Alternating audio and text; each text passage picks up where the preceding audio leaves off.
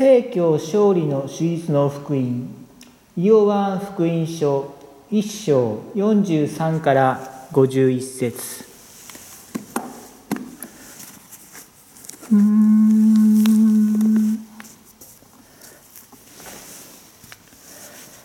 かの時イススガリレアに行かんと欲しいフィリップに会いてこれに言う。我に従え。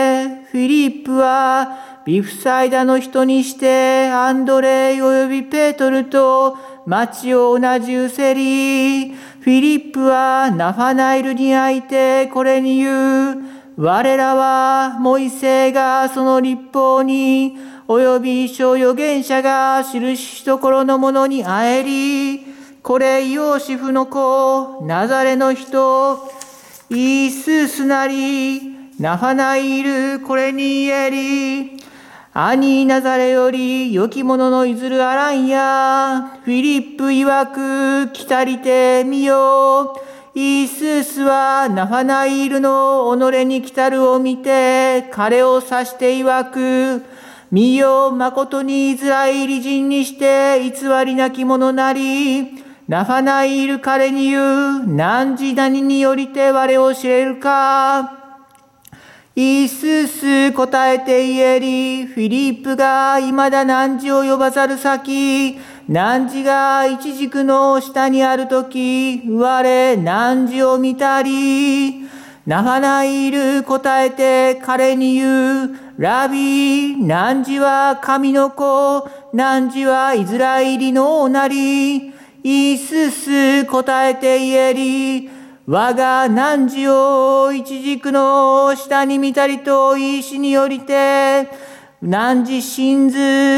汝これよりも大いなることを見。また彼に言う、我誠に誠に汝らに次ぐ。これより汝らは天開けて、神の使いらが人の子の上に登り下りするおみ。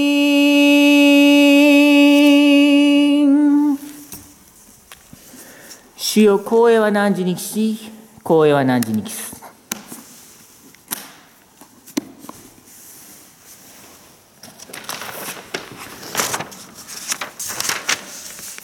大物に最初の日曜日は聖教勝利の手術と呼ばれます。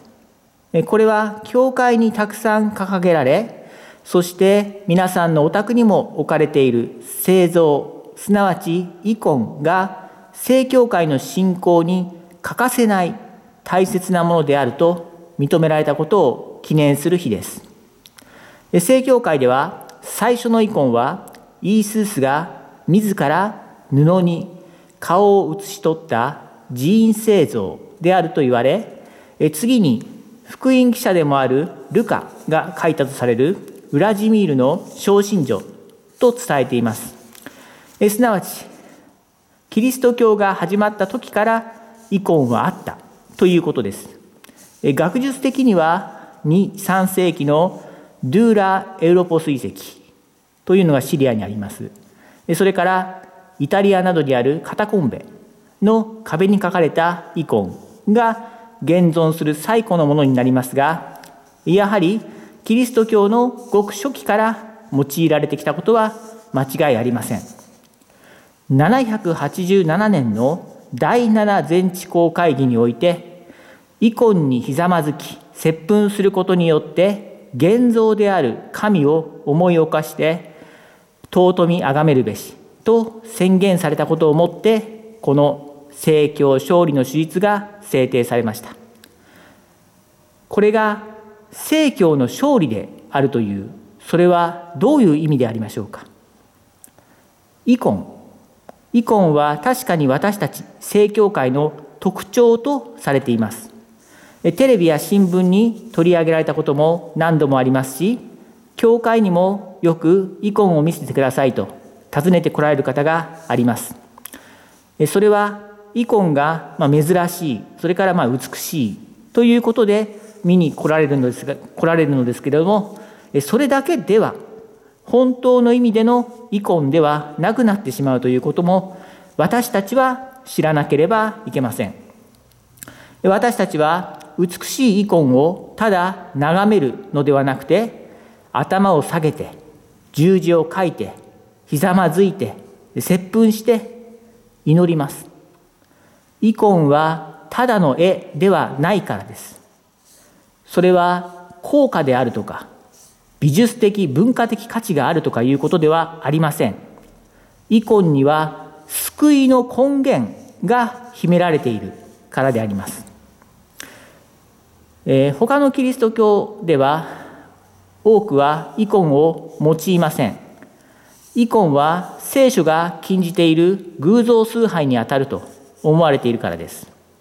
実は正教会でも726年から843年にかけて遺恨を用いることが禁じられた製造破壊運動イコノクラスムと呼ばれます。そういう時期がありました。東ローマ皇帝がなぜ突然製造禁止令を出したのかというと、まあ、神学的な主張は実は口実であって大きな力を持っていた修道院勢力を弱体化させるためだったのではないかとも言われています。えー、そして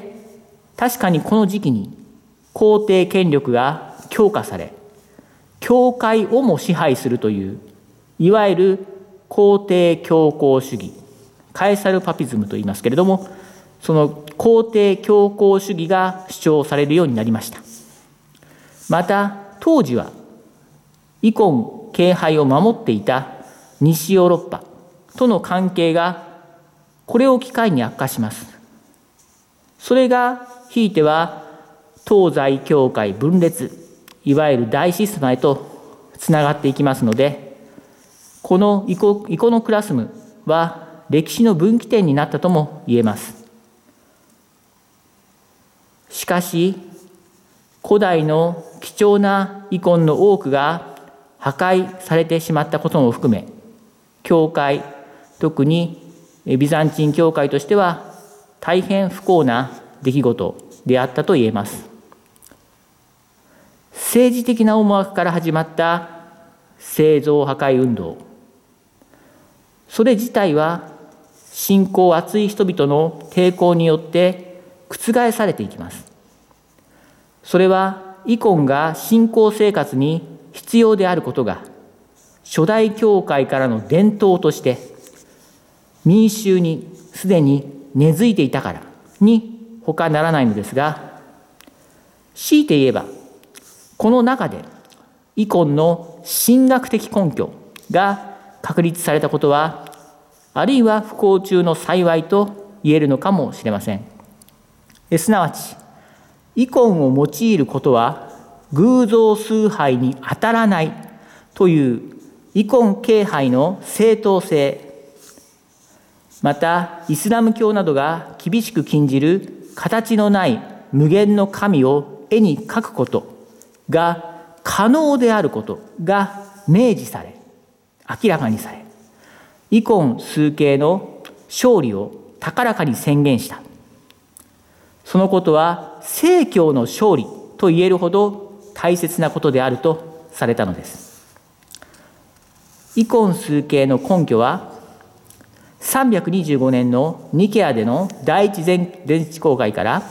コンスタンチノーポリスでの第2第6全治公会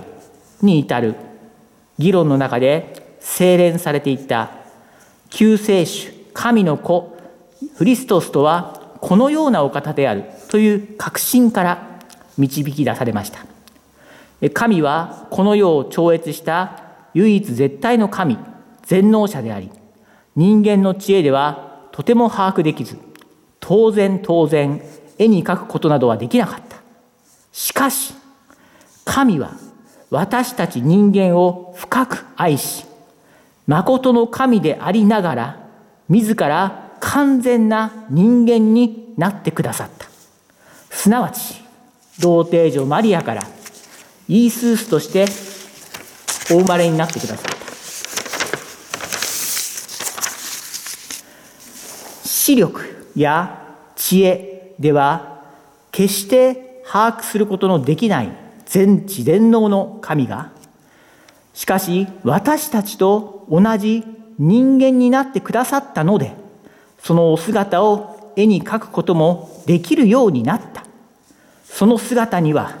人間となっても変わらなかった全能の神の性質が備わっているということです。つまり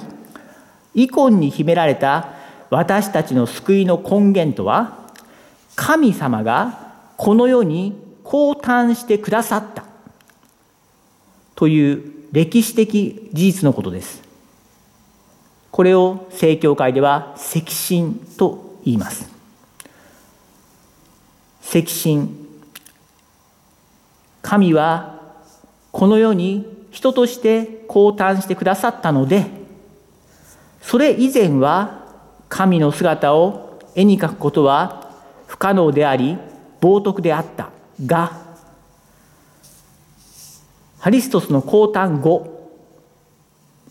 イコンは偶像であると主張することの方が冒涜なのであります。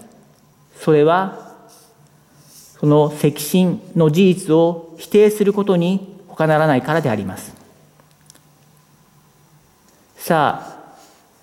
哲学のような話になってしまいますがしかしこれはむしろ信仰とは哲学などではないのだということを述べているのです。信仰は創造のお話ではありません。人間と神との生きたお付き合いのことなのであります。歴史を扱っているのです。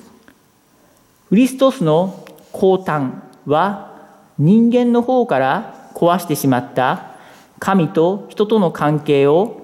神の方が結び直してくださった。神の方から私たちを救いに来てくださったということです。この神の大いなる愛の技がイコンによって示されているからイコンは正教会にとって大切なものであると言えるのです。そして神が自ら人間となって人間を救いに来てくださったことで人間は神に向かって歩んでいく術を知ることができました。その第一人者がイースースを宿した腹イースースが吸った乳房は幸いである。そう神の言葉を聞いて守る人は幸いであると言われた小信女マリアでありマリアは私たちと同じ人間でありながら天使よりも神の近くにおられ天の女王天達者すなわち私たちの祈りを神に取りなすお方と呼ばれております。その他にも多くの聖人が私たちのために祈っておられます。彼らの姿も遺恨に書かれます。神が人間となって示された愛を自分たちのものにしたいと願い祈り続けた姿。イースースが降りてこられた。またそれを登っていかれた。天と地の架け橋を登っていった方々が聖人でありそのお姿がイコンに描かれます。イコンが表しているものはこの架け橋この道であります。イコンが書いている。遺恨に書かれている聖人はこの架け橋を登りこの道を登っていった人たちであります。そして私たちの信仰とは何か。私たちもまたこの道を登っていくということです。だから私たちは遺恨に向かって祈るのであります。遺恨とは天と地私たちと神の間にかけられた架け橋のことであります。イコンに向かって祈る姿勢は私たちが神様に向かって歩み続けていく姿勢であります。イコンの勝利とは私たちの私たちの神への天への歩みその勝利なのです。神に向かう架け橋を登りながら私たちが古い自分を乗り越え神と隣人への愛に満ち溢れていく勝利の歌それが私たちの祈りであります。聖教勝利の手術福音ではイーススはあなた方は天が開けて天使が上り下りしているのを見ると言われました。これはもともとはユダヤの伝説で民族の祖であるヤコフがいまだ流浪の生活にある時見た夢を踏まえています。これは旧約聖書創世記に載っている出来事ですがヤコフは夢のうちに天と地の間に光のはしごが現れそれを天使たちが上り下りしているのを見ました。